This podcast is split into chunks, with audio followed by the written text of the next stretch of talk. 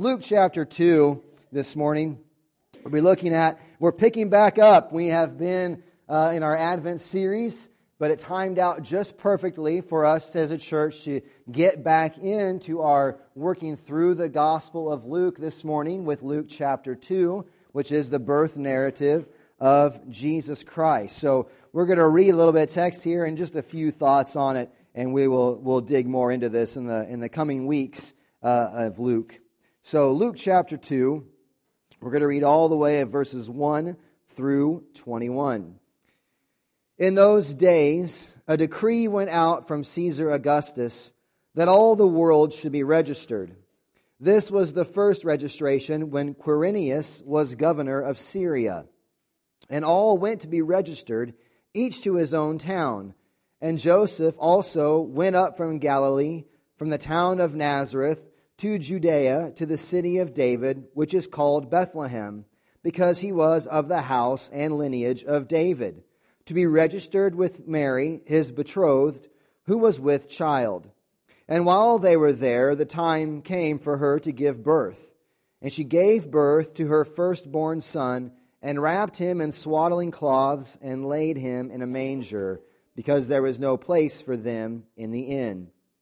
And in the same region, there were shepherds out in the field, keeping watch over their flock by night. And an angel of the Lord appeared to them, and the glory of the Lord shone around them, and they were filled with fear. And the angel said to them, Fear not, for behold, I bring you good news of great joy that will be for all the people. For unto you is born this day in the city of David a Savior, who is Christ the Lord. And this will be a sign for you. You will find a baby wrapped in swaddling cloths and lying in a manger. And suddenly there was with the angel a multitude of the heavenly host, praising God and saying, Glory to God in the highest, and on earth peace among those with whom he is pleased. When the angels went away from them into heaven, the shepherds said to one another, let us go over to Bethlehem and see these, this thing that has happened, which the Lord has made known to us. And they went with haste and found Mary and Joseph and the baby lying in a manger. And when they saw it, they made known the saying that had been told them concerning this child. And all who heard it wondered at what the shepherds told them. But Mary treasured up all these things, pondering them in her heart. And as the shepherds returned, glorifying and praising God for all they had heard and seen as it had been told them. And at the end of eight days, when he was circumcised, he was called Jesus, the name given by the angel before he was conceived in the womb. The grass withers and the flower fades. The word of our God stands forever. As we come to this uh, chapter here in the Gospel of Luke, we've made note uh, in our working through the first chapter of several interesting supernatural things going on in, in this first chapter of Luke. The one big reality that we're getting from chapter 1 is that something astounding is going on, something incredible, something out of the ordinary. There's been all these red lights, all these the flashing lights going off. Something is going on, something the likes of which you have never thought of, never seen before, never even thought to happen. Something amazing is going off. We had two visits from the angel Gabriel in chapter 1, right? And you can read this later if you want to, Luke chapter 1. But an angel so shows up to Zechariah in the temple. He's doing his priestly service. He, the lots get chosen. He gets chosen to go in and offer incense. And there the angel Gabriel shows up and tells him that his wife, Elizabeth, who is advanced in years, is going to bear a son. And Zechariah is skeptical. He thought, How in the world is this, this ain't going to happen? And because of that, he is struck mute for the remainder of the pregnancy. For the nine months, Zechariah cannot speak. The supernatural events. Angels don't show up all the time. But here in Luke 1, angel shows up to Zechariah. But not only that, the angel shows up and says to Mary, Behold, you shall conceive. And she says, Well, I've never known a man. How can this happen? And he says, The Holy Spirit will overshadow you, and she will bear a son. He will reign on the throne of David. All of these angels showing up is to highlight this and stress to us something incredible is coming.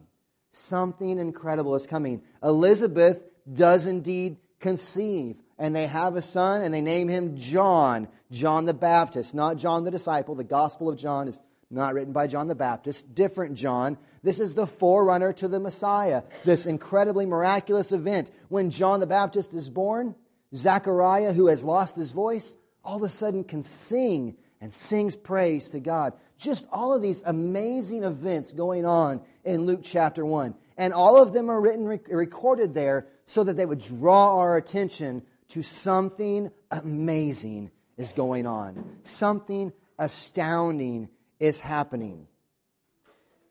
Luke, before, and we were look at these supernatural events just quickly in chapter 2. Luke's whole purpose in writing this, if we look at his mission statement in Luke chapter 1, verse 4, he's writing this letter to Theophilus.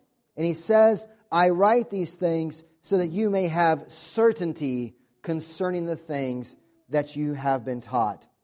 Luke wants the listeners, the, the readers of this letter, to have certainty about these events. And so at the same time, we have two incredible things going on. There's this, this uh, warning lights, these uh, interests, these things going on to draw our attention, these attention grabbing things to what's coming on in chapter 2. Something amazing is going to happen. But what we also see in Luke chapter 2 is something just very natural, very much in the earth space time continuum. Something incredible is happening, and it's mixed in with this very real thing that's going on. When we read the Christmas story, sometimes we come across it like it's a fairy tale. And we read this like we would read a bedtime story of, of the Jesus and Jo- Joseph and Mary going to Bethlehem and being born in a manger. And he's laid out there with the, the shepherds come and there's the animals around and we read it like it's kind of a fairy tale.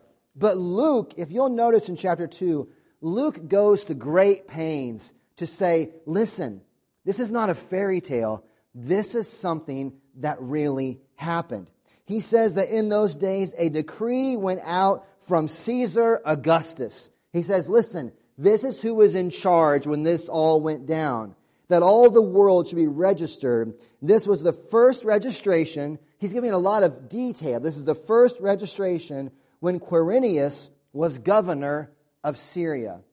Luke is taking great pains so that when we read the gospel account of Jesus Christ, we don't, we don't make it a myth. We don't make it some sort of interesting story. He's saying, no, listen, you can go back in history. And the birth of this Savior didn't happen on some alien planet or in some mystical whatever. It happened in real time when we think about the manger, when we think about Jesus Christ, it was 2,000 years ago, and it's easy for us to kind of, uh, you know, they're abstract thoughts. But Luke is working hard that the birth of Jesus Christ wouldn't just be abstract in our heads, some idea. It was real. Jesus was born. I know we sing Silent Night, Holy Night, and it's a touching. It was a great moment last night by candlelight singing Silent Night, Holy Night. But the reality is, it probably wasn't that silent of a night. Because Jesus was a baby. I mean, he's just, he was a regular baby. And I don't know if any of y'all been around the, the delivery room, but it isn't too silent, is it? It isn't silent. It isn't silent the few hours after. And if it's silent, it's a bad thing. You want it to be noisy. If Jesus had been born and been silent, I think they'd been concerned. He was a real baby born in a stable, born, there was no room for them in the inn, is what we know, and they laid him in a manger. Jesus, and when did this happen? From a decree by Caesar Augustus, the first registration when Quirinius was governor of Syria. Folks, Jesus was born. God really came into the world. God really put on flesh. God, the eternal one, became one of us. This is extremely important. He becomes one of us. He puts on flesh and blood so that he can rescue those who are of flesh and blood. We cannot sever and distance ourselves from this reality. God put on flesh in real space and time. He really was born. And Luke works hard that we would know that. We see God breaking into space and time, breaking into the reality that is our world, breaking into flesh and blood to redeem those who are of flesh and blood. We call it the incarnation, right? And so fun that's kind of a bit it's not a huge word but incarnation. And what does it mean to have that god incarnate? He was god incarnate. Uh, anybody ever have chili con carne? And that little word carne there it, chili with meat con carne carne meat carnivores is anybody here a carnivore i had great steaks on christmas eve last night my, someone got for us i'm a carnivore i eat meat the incarnation god puts on flesh he becomes real. He is, I don't mean to be crass, he's God in meat. He is, he is in flesh. Jesus really came. And Luke works hard that we would know in space and time Jesus really came. But it also, in the midst of all of its naturalness, in the midst of all of its just humanness, there are incredible things going on. If you still have your Bible, you can go back with me to Micah chapter 5, and I don't have my Pew Bible with me, but it's a little minor prophet, just about that much further back if you want to look. One of the supernatural, there's three really incredible things I want to look at. And the first one is God's supernatural ruling over uh, worldly authorities. Why did they go to Bethlehem? Why, why they move that wherever they are from Nazareth, right? We call Jesus, he's Jesus of Nazareth, right? But he's born in Bethlehem. Why in the world was he born in Bethlehem? Well, the worldly authorities said, Go back to the town of your lineage and get registered. And that's all it was, right? And so he was born in Bethlehem. What's the big deal? We see in this moving of Mary and Joseph to Bethlehem God's supernatural authority over all the forces of the world. It was prophesied back here in Micah chapter 5, verse 2 But you, O Bethlehem Ephratah, you who are too little to be among the clans of Judah, from you, from Bethlehem, shall come forth from me one who is to be ruler in Israel, whose coming forth is from of old, from ancient of day, from ancient days.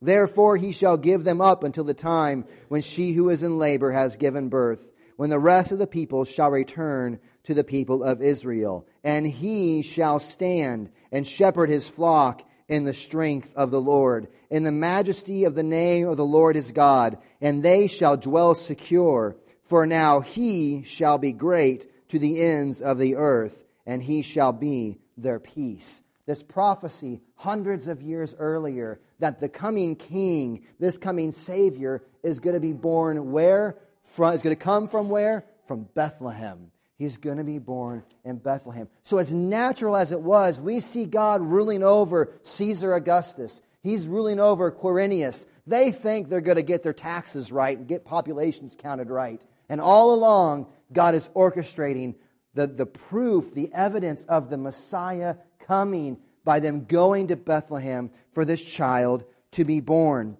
God rules over these worldly authorities.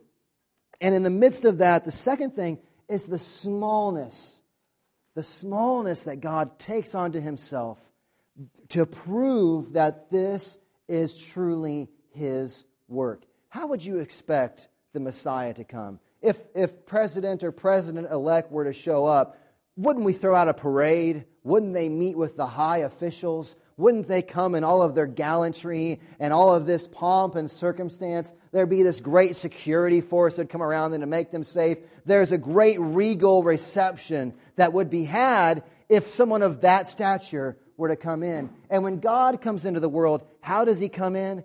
He comes in low. God comes in low. He comes to Bethlehem, tiny out of the no, nowhere, middle nowhere place. He's not laid up in the palace. He's not in the towers, wherever. You know, he's not in the big high rise hotel. He comes, there's not even room for him in the inn. And he's not laid in some gold plated manger, a gold plated crib. He's laid in a manger. God comes low. God comes in low. And we should see in this the reality that God accomplishes his purposes no matter what apparent handicap comes his way. God will do his work. And a Savior comes. that God is brought low that we might be lifted high. God comes all the way down so that through this one who has come low, those who are low, which is all of us as sinners, could be raised high. God comes low. And the third supernatural event, we've seen Gabriel twice. What happens here? The heavenly hosts show up. An angel is there to the shepherds, says, this uh, go to see this baby is in the city of David, a Savior who is Christ the Lord. This will be a sign for you. And suddenly, verse 13 of chapter 2, there was with the angel a multitude of the heavenly host praising God, saying, Glory to God in the highest, and on, on earth peace among those with whom he is pleased. All of these incredible events going on, and they all are flashing at us to highlight one great big reality the good news of our great joy. Look, Luke is writing to us and reminding us. God wants to say to us, Look, something incredible is going on here. A Savior is being born. The Messiah that we have been longing for. We could go back through and we don't have time, but ever since Genesis 3:15, the promised seed of the woman, he's coming. Or we could go to Genesis 12, the seed of Abraham, who, through whom all the nations of the earth will be blessed, the one we've been looking for. He's coming. He's coming all the way along. We could look at also 2 Samuel 7, this Davidic king, this son of David, who's going to reign on the throne forever. This prophet that we've been looking for since Deuteronomy 18:15. All of these things pointing someone's coming, someone's coming, a rescuer is coming, a savior is coming, one who's going to redeem and, and set up God's kingdom on earth again is coming. And all of these things, these warning lights are coming off in Luke chapter 1 and 2 to say, He is here.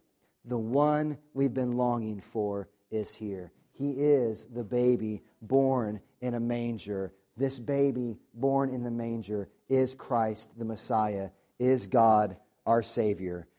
Galatians chapter 4 is the last. We'll just look at this quickly while we're here.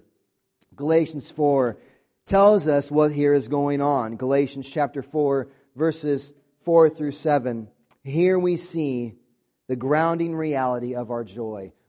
We take time, and I want to take time this morning for joy, true joy. Not, not things, not, not even, not, not family, not to get togethers, not food, but true, lasting, eternal joy. The joy that is found in Christ, in this baby. Galatians chapter 4, verses 4 through 7. But when the fullness of time had come, God sent forth his Son, born of a woman, born under the law, to redeem those who were under the law, so that we might receive adoption as sons. And because you are sons, God has sent the Spirit of His Son into our hearts, crying, Abba, Father. So you are no longer a slave, but a son. And if a son, then an heir through God. Have you ever felt in your heart a deep desire that, boy, if I could just have this one thing, it'd fix everything? I mean, it's a junior high feeling kind of more than, and you get older and you realize nothing, nothing's fixing all my problems.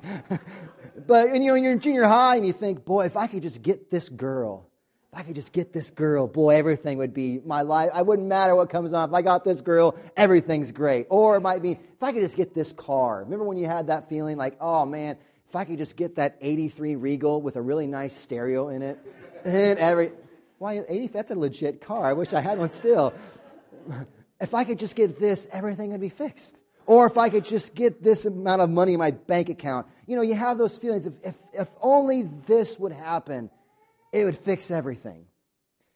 And we, we put, and then we realize we put that out there, and as life goes on, we, we get that thing, we realize, oh, that didn't fix everything.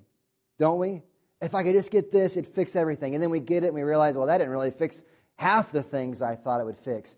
We're putting our hope and our joy, our, our, all of our expectations on this temporal thing that was never meant to give us full and lasting joy. But in that desire for this one thing that fixes everything is the echo of this Christmas reality. There is one great reality that changes everything, and it is that a Savior is born.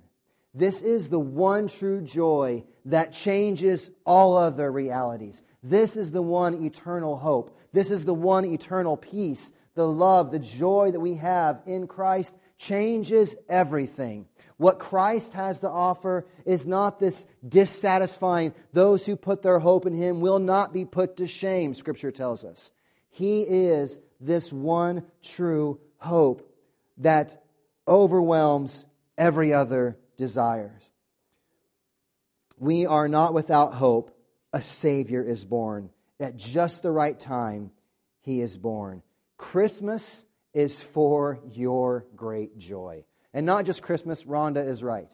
This is the birth of a Savior who is going to be born, live the sinless life, earn God's righteous declaration, yet die on a cross, suffer the wrath of God, not that he deserved, but that we deserved. Christ is going to suffer on that cross for your sins, so that through repentance and faith in this Savior who lived, died, and was resurrected, so that through repentance and faith in this work, we could be adopted as his very own children. And not only sons, not only adopted as children, but heirs, heirs of God.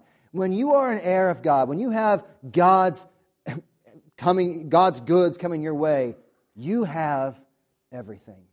When, when, when we talk about this reality of our adoption as sons, the reality is, when we talk about Advent, is this longing for Jesus to show up. The reality is, Jesus is coming again. And one day, this, this first incarnation is going to bleed over into the second incarnation, the second coming of Christ, where he will finally and fully rid us of all sorrow, sadness, sickness, and disease forever. And so when we have this Savior, when we place our faith in this, this one who is born, we truly, he is, we truly have everything. He is the one great joy. The joy that it brings us, we had an adoption happen in this, in this church just last week. It was announced, and I don't think there was a dry eye in the place. I, that mine weren't.